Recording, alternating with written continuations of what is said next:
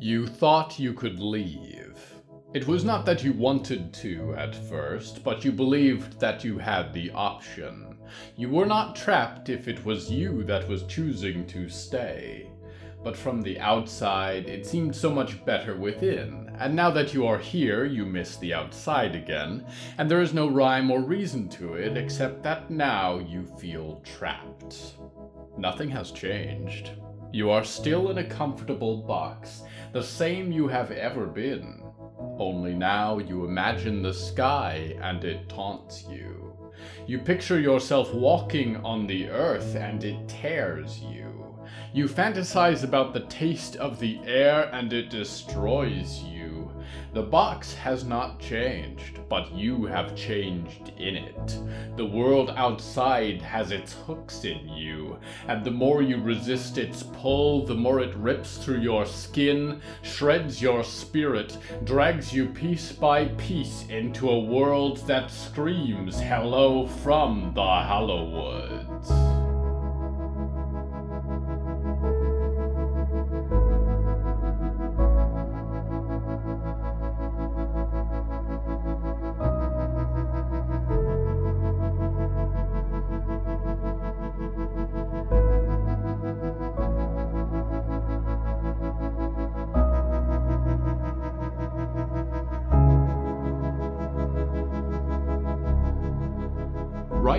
I sit in a ramshackle house. It is hammered together from plywood and sheet metal and felled logs.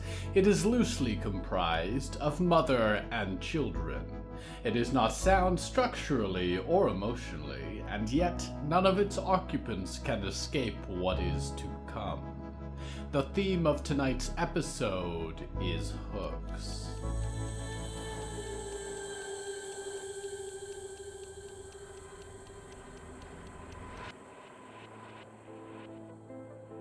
Everyone, can you please settle in for the family meeting? Mrs. Wicker called, but she was ignored as usual. Children thumped around upstairs, children played on the floor downstairs, children walked on the ceiling. Listen up, everyone, shouted Jocelyn. Let's get this family meeting started, please. Jacob, Josh, get down here. Jed, Joel, sit on actual chairs. Johanna, get down from the ceiling with those sandals. Thank you, Jocelyn, said Mrs. Wicker.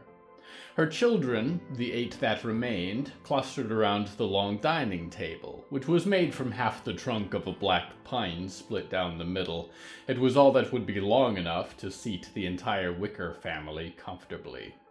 Johanna was the last to sit, stepping down the wall to the bench. Johanna, give me those sandals, Mrs. Wicker said. They don't belong to you, and they will have to go back to Mrs. Buckley. She didn't ask for them back, Johanna said rebelliously. She almost certainly did not mean for you to keep them, said Mrs. Wicker. Now that Johanna is home, I think it is time for a family meeting. Jocelyn, how is Jessica? She's teething again, said Jocelyn. She's been up every night crying, but she is eating better, and that rash is clearing up. Good, said Mrs. Wicker. Joel, Jedediah, how is your schoolwork coming along? The two looked at each other. The only thing her 13 and 10 year olds agreed on was shirking responsibilities. Mom, they've been really worried about Johanna, Jocelyn began. I want to hear it from them, said Mrs. Wicker. Boys, have you been completing your maths, English, Bible studies? We could do it better, mumbled Joel. We will do it better now that Johanna is back, said Jedediah. I kept trying to do school, but I just kept watching the forest instead, in case she came back. Mrs. Wicker tightened her grip on the table edge, a white knuckling that did not escape the attention of Jed or Joel or Jocelyn. She breathed and relaxed.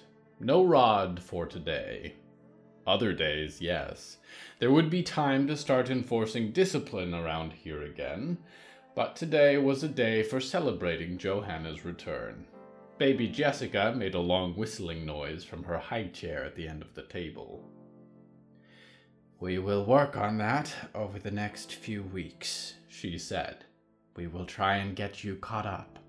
I may send you over to Mrs. Crenshaw's house to sit in the group lessons she does with her children. I hate Mrs. Crenshaw, said Jedediah. Her kids are rude, and she smells like cabbage. That is called a consequence of your own making, and it is better than any consequence of mine, said Mrs. Wicker. Johanna, are you sure you're all right?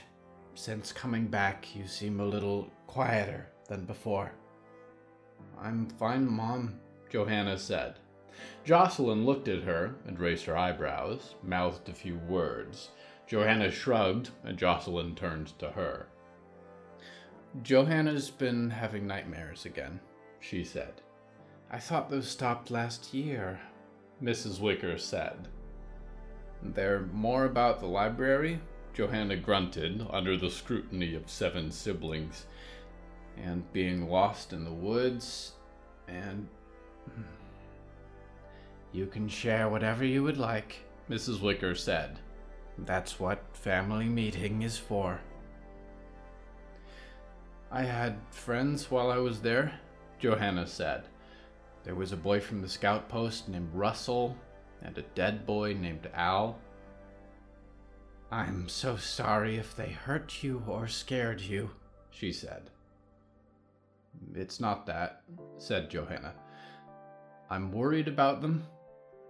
I don't know if they got home like I did, or whether they're stuck. You'd remember Russell, Mom, said Jacob.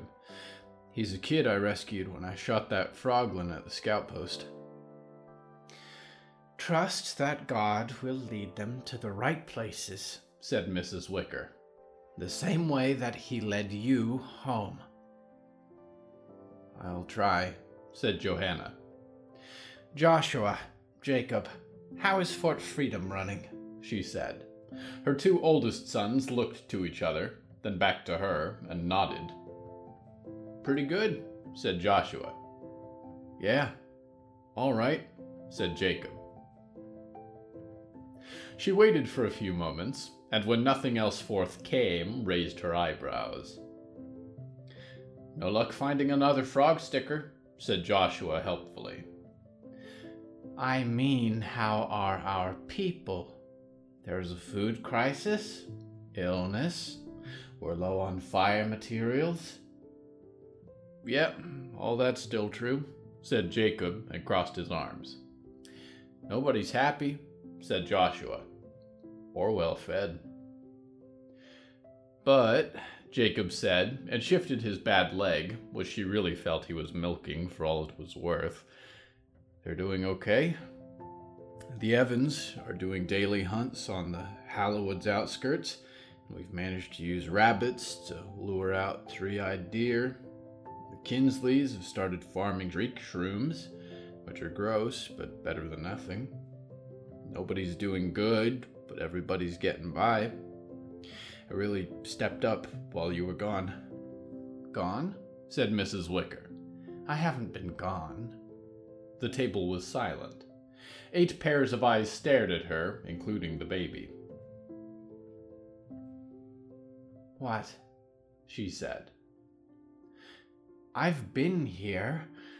I've just been preoccupied with your sister, getting her home safe.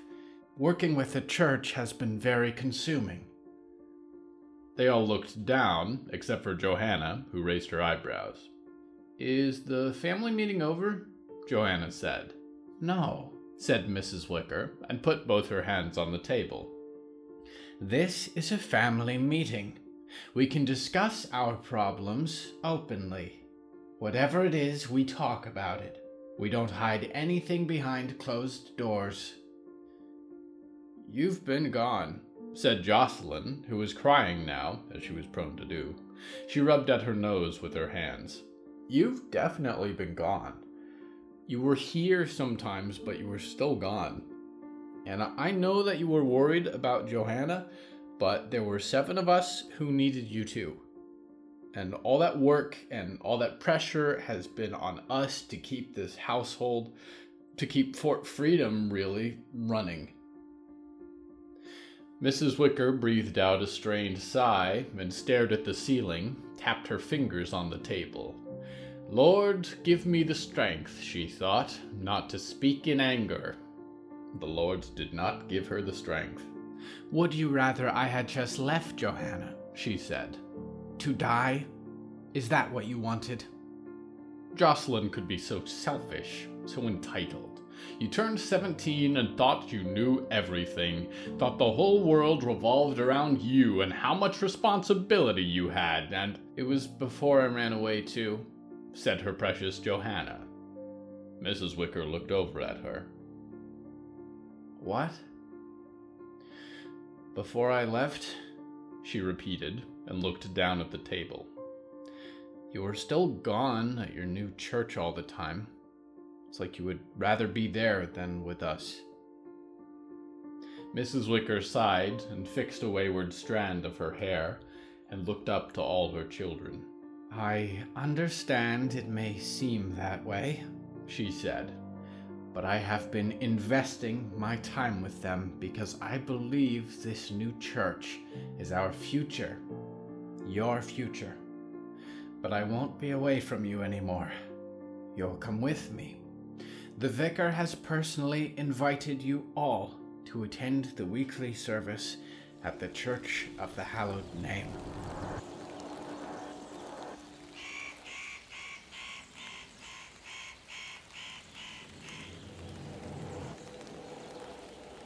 You may think, dreamer, surely there is treasure all around us waiting to be found. Generations of families leaving their worldly possessions to join their nearest dreaming box, abandoning all this for the taking. Even those that remained, raiders and scavengers, could not have pilfered everything, cannot have stripped clean every house. Yes, there is a world of opportunity for someone with a creative mind and a crowbar.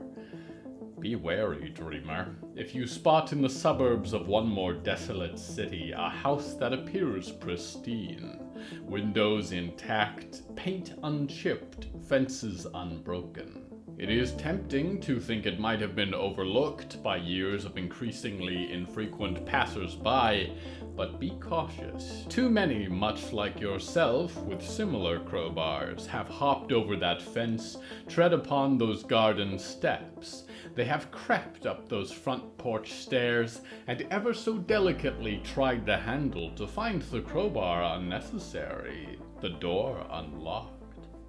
The second mistake is stepping inside, shutting the door gingerly behind you to find a house untouched by the years, a pleasant hallway, lamps and rugs.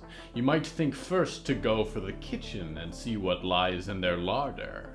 You might notice in the beautiful hallway a bad smell. By then it is already too late. Sometimes it is raiders who have come before and wished to thin out the deadly competition. Sometimes it is families who wished vengeance on any who would come to take their things while they dream. But there are houses with razor wire in laces at ankle height stretched across the walls, with rugs that fall into spike filled cages in the cellar, bear traps hidden at the back of a pantry, tripwires that set crossbows in motion, and fishing hooks that hang at the level of your eye. Never open a door you are uncertain of, and never let them swing shut behind you, lest you join the trove of failed thieves beneath the floors. We go now to one who loves to set traps.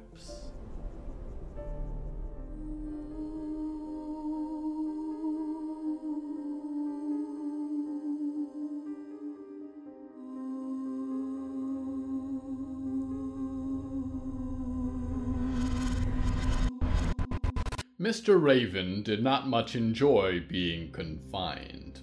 He had grown used to it, of course, living in the gray little box underground that was the CPE Institute. But there was always the itch to move, to escape, It had manifested quite suddenly when he requested that they chase a glaring and most definitely certified paranormal entity north.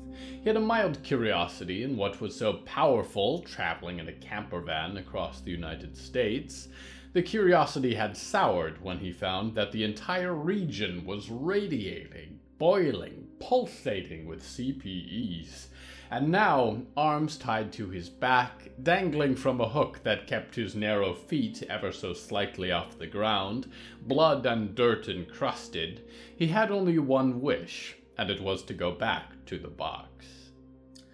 How are you making out, Mr. Writing Desk? he said. Are you awake? I'm awake, said Mr. Writing Desk, voice slurred. He was a large man, and the position in which he was tied seemed to give him trouble breathing.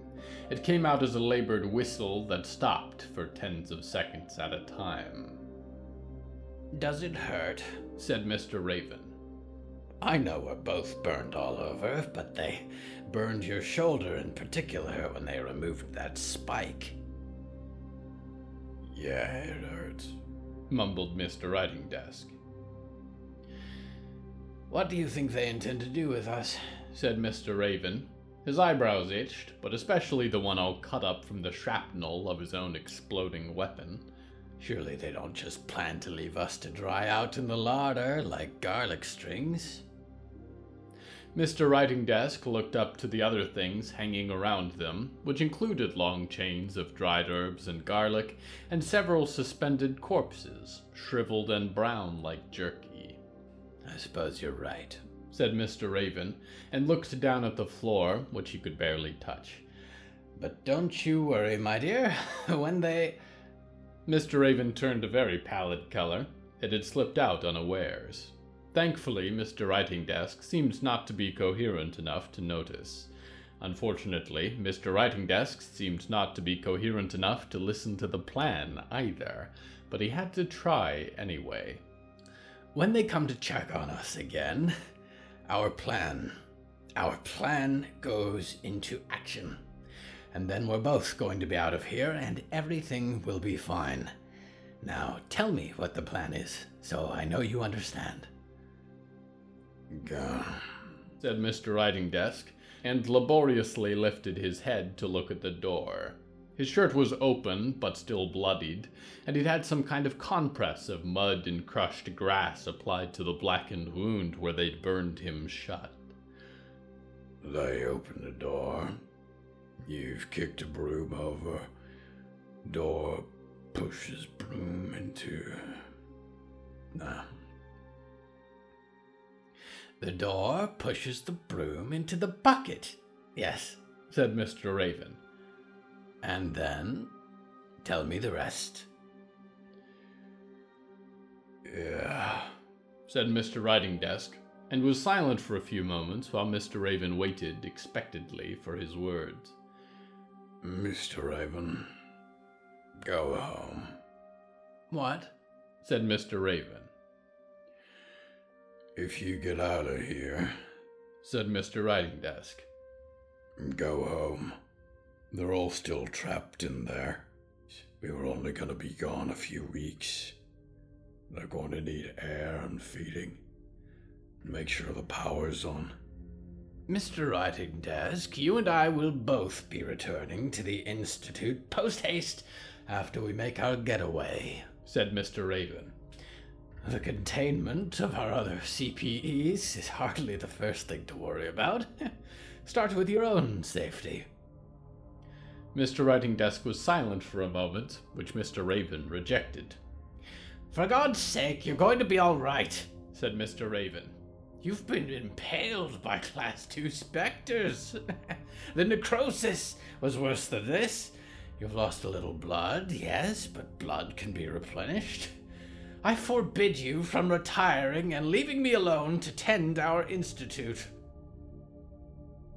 Mr. Writing Desk was still silent, which incensed Mr. Raven, but before he could speak again, tell Mr. Writing Desk to stop being a lackadaisical abandonist, to keep kicking, to keep fighting, to keep acting like he had back when Raven and Writing Desk and Riddle fought and contained all the evils they ever encountered, there was a scraping at the door and a squeak of the handle. Now, whispered Mr. Raven, and looked greedily to the door. Watch me work. The door swung open, and it did indeed jostle the broom which he'd managed to kick across the room. The broom jutted into a bucket, which caused the wire it was hung from to bounce, kicking a rusty garden rake near the wall over. It was a heavy rake, with a head of hammered metal, which bounced off a hanging corpse as it fell. The corpse was light by now, dried to skin and bone, and it rocked on its frayed string, back a few inches into the wall of corroded butcher tools, and five or six came free of the wall, scattering across the floor. Mr. Raven had made one fatal error in trajectory, however. A heavy butcher knife overshot its mark and came spinning for his bootless feet. He yelped as it hit with a thud, and peered down to find that it quivered on the ground between his big toes. He looked up to the door, where a girl he was familiar with stood, hair braided and full of odd little objects, gray cloak wrapped around her shoulders, a white dress. She stared at the knife and then looked up to him. Keep quiet, she whispered. I'm going to let you both free.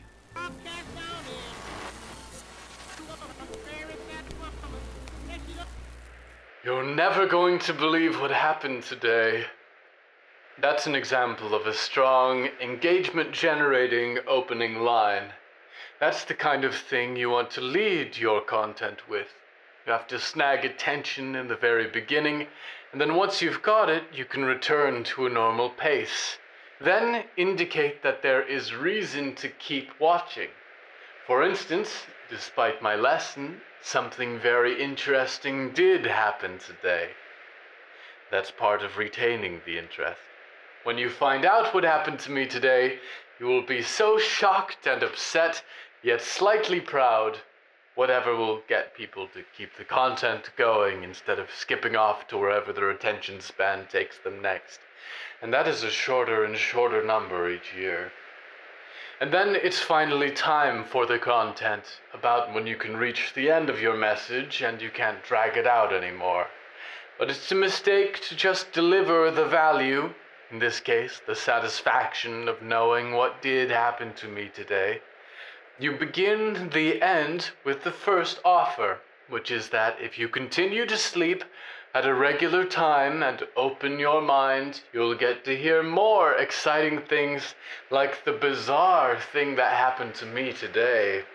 If you love hearing strange and unbelievable stories, your nightly dreaming to Lady Ethel Mallory's live vlogumentary is all you need to do.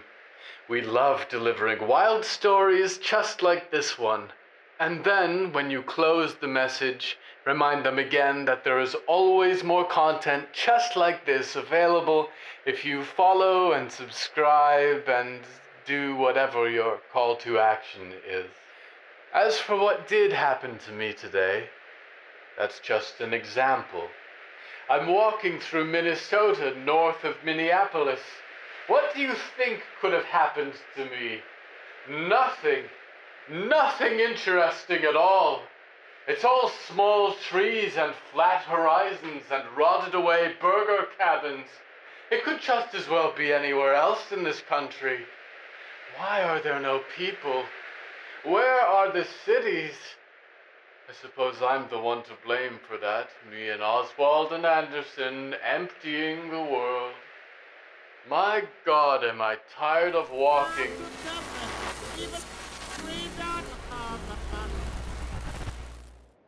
You think that's dull?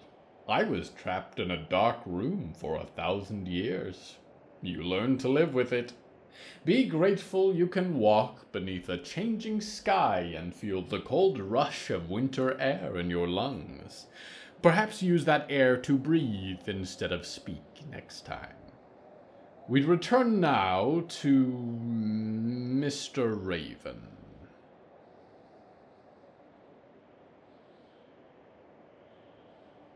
It was not until he had been released from the rope that he was suspended by, hands cut free with the butcher knife, and had seen to it that Mr. Writing Desk had been similarly relieved, that Mr. Raven spoke, and as he did so, he pulled his boots and coat on from the nails where they hung.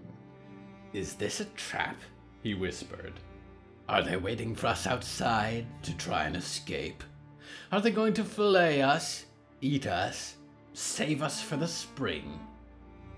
No, said CPE 13. It was my sister's idea to let you follow me here so we could catch you and make you pay. She wants to kill you, very slowly. It's because she loves me and you're terrible. The Coven wants to kill you because you've seen where they live and because you're exactly the kind of men that they hate. But I suppose it's your lucky day. Mr. Raven paced back to Mr. Writing Desk, who was breathing better, and knelt beside him, slid the man's sleeve up his meaty arm to check his pulse. I don't understand, said Mr. Raven. You've decided to return with us to the Institute, is that it? I did warn you that it's become a frightening place out here. Don't worry, if you come quietly, we won't have to restrict your entertainment options, and you will not be grounded. I'm not going with you, said CPE 13 and crossed her arms. Neither is my sister, or any of us, or anything that lives in this forest. You're going to drive home and be thankful that I gave you your life tonight. And you're going to release every person and thing that you've trapped in the Institute. And you're going to do it because I told you to when I saved your life. Pah! Said Mr. Raven, and caught a sharp glance from her. Mr. Writing Desk's pulse was satisfactory, although he lingered with the wrist a little. You have the rare privilege of having been in the Institute, CPE 13. You know exactly how dangerous the entities we keep in there are. Obviously, you understand why we cannot pour them back out into the world. I scream once, said CPE 13, and a dozen witches come in here to use your eyebrows for potion ingredients. Now, I would like you to accept this deal. I would like you to live, but I'm not known to be very lucky, I suppose. Mr. Raven scratched at his eyebrows protectively. Very well, he said. Swear to it, she said. I'm sorry. Promise me, she said, and came to kneel next to him. She was frail of frame, but so was he. Mr. Writing Desk watched through half lidded eyes. She jabbed a pinky in Mr. Raven's face. Promise me that you'll stop following me and go home and set everyone free. Mr. Raven frowned at her finger and stuck out his knobbly one and hooked it with hers. I promise I shall do exactly that, CPE 13. Penny, she frowned and released his hand, glided for the door. When you think of me in the future, when you feel thankful that you are still alive, I want you to remember that my name was Penny. She paused once more as Mr. Raven hauled Mr. Writing Desk to his feet. The big man was standing on his own now, getting his footing. Mr. Raven could not carry much of him from beneath his arm, but he'd do all he could. He looked up to find her standing in front of them both.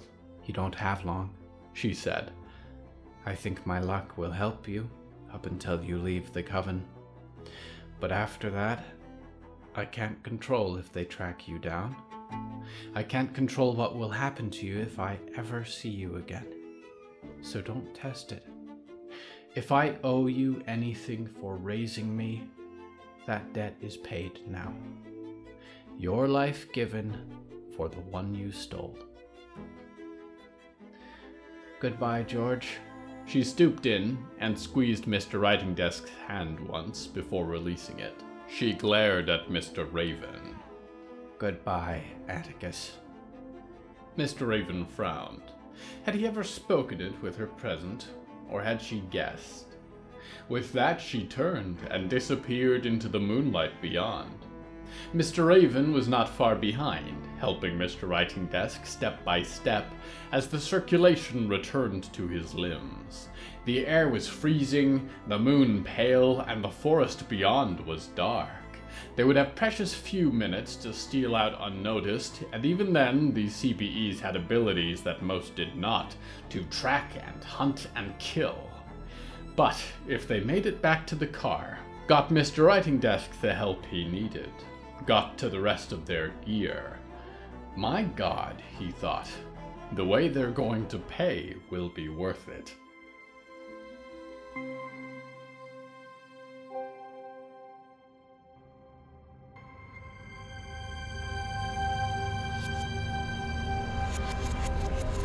How bold of your kind, dreamer, to sit in your island of ignorance amidst the black seas of infinity and contemplate a voyage.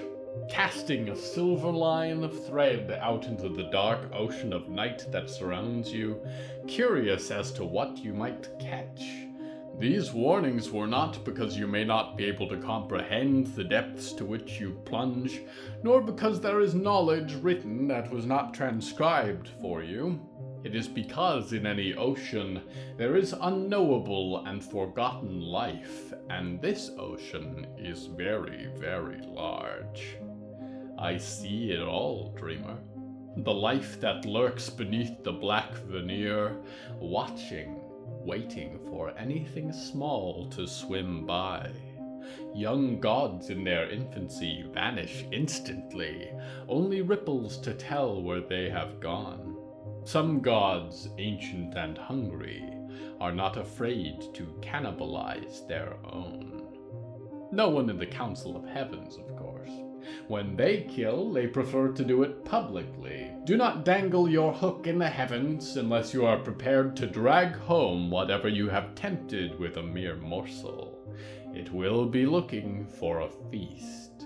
And yet, the Botulus Corporation, even now, winds up and prepares to cast. We go now to one who dreams of starlight.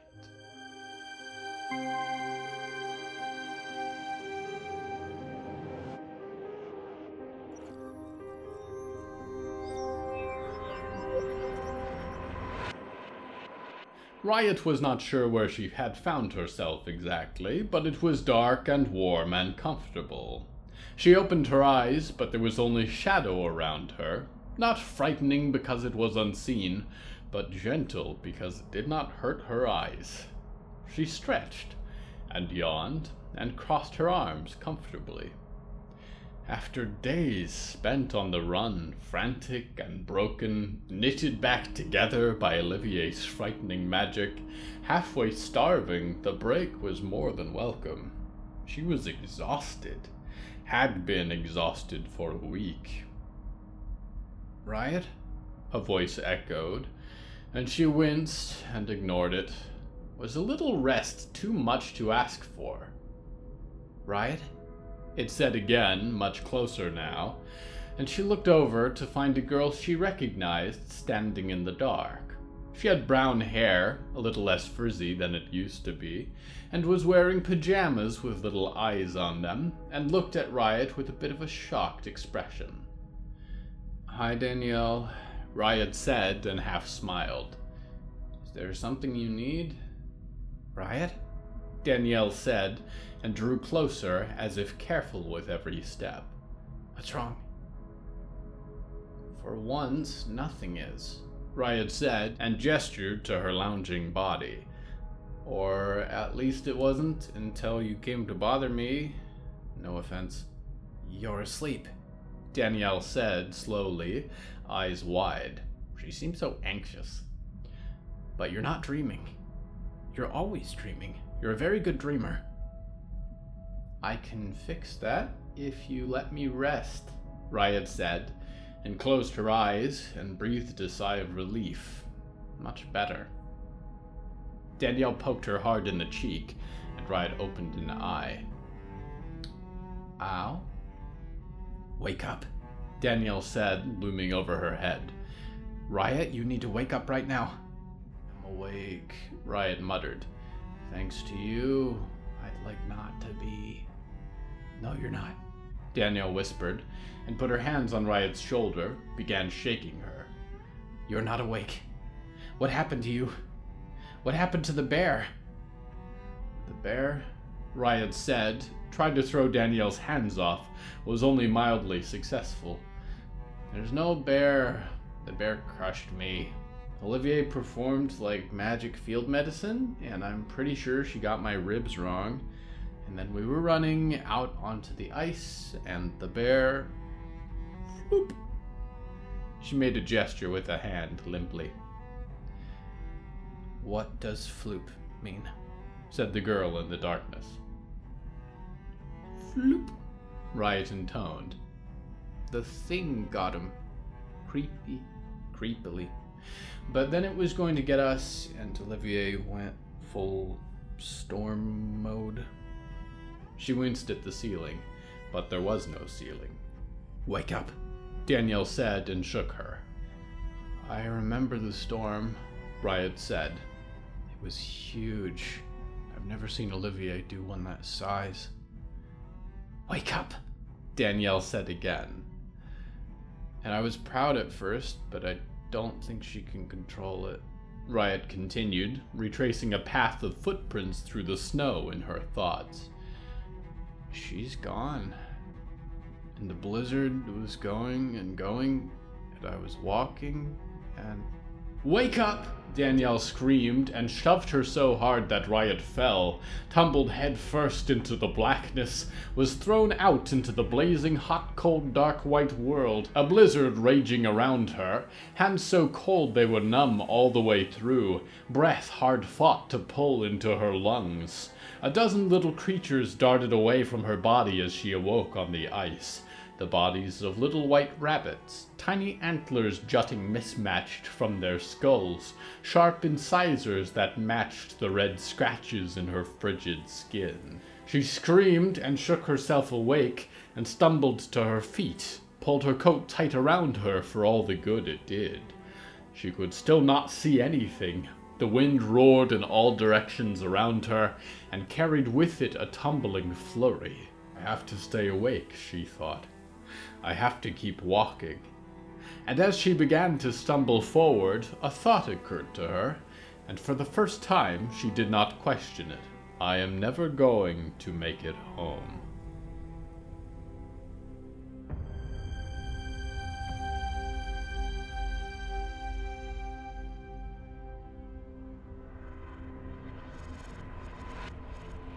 Hooks. The early bird gets the worm. The early bird gets snared on the string, beak pierced through with metal. The early bird gets reeled in turn by turn and plucked from the line and fed to the bird catcher's cats. Thus, there is no pressure to be an early bird. Be late, sleep long into the morning, and when you wake, eat your fill. Take care of the fragile form that you have been placed in by the cosmos while you have it. It is easily torn and not made for much suffering. There is no hurry, and never has been. Galaxies bloom in million year spans, and planets require a billion years to so much as change their face. In a universe so vast, no one will notice if you take a day to yourself. No one will notice your lifetime at all. Free from those barbs of importance, what will you do? What sort of life will you live in these untethered margins? Until the closing line, dreamer, I am your loyal host, Nicky Nick, waiting and ensnarily for your return to the Hallowoods.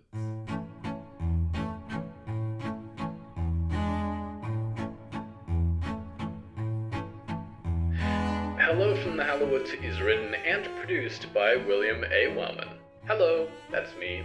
If you enjoyed the show, please don't forget to follow it and share it with a friend. The bonus story that goes with this episode is called The Peeks and is available on the show's Patreon at patreon.com slash Hallowoods. Because we operate without ads or sponsors, our supporters are all that keeps the show going. Plus, supporters get weekly bonus stories, behind-the-scenes content, exclusive merch, and even more.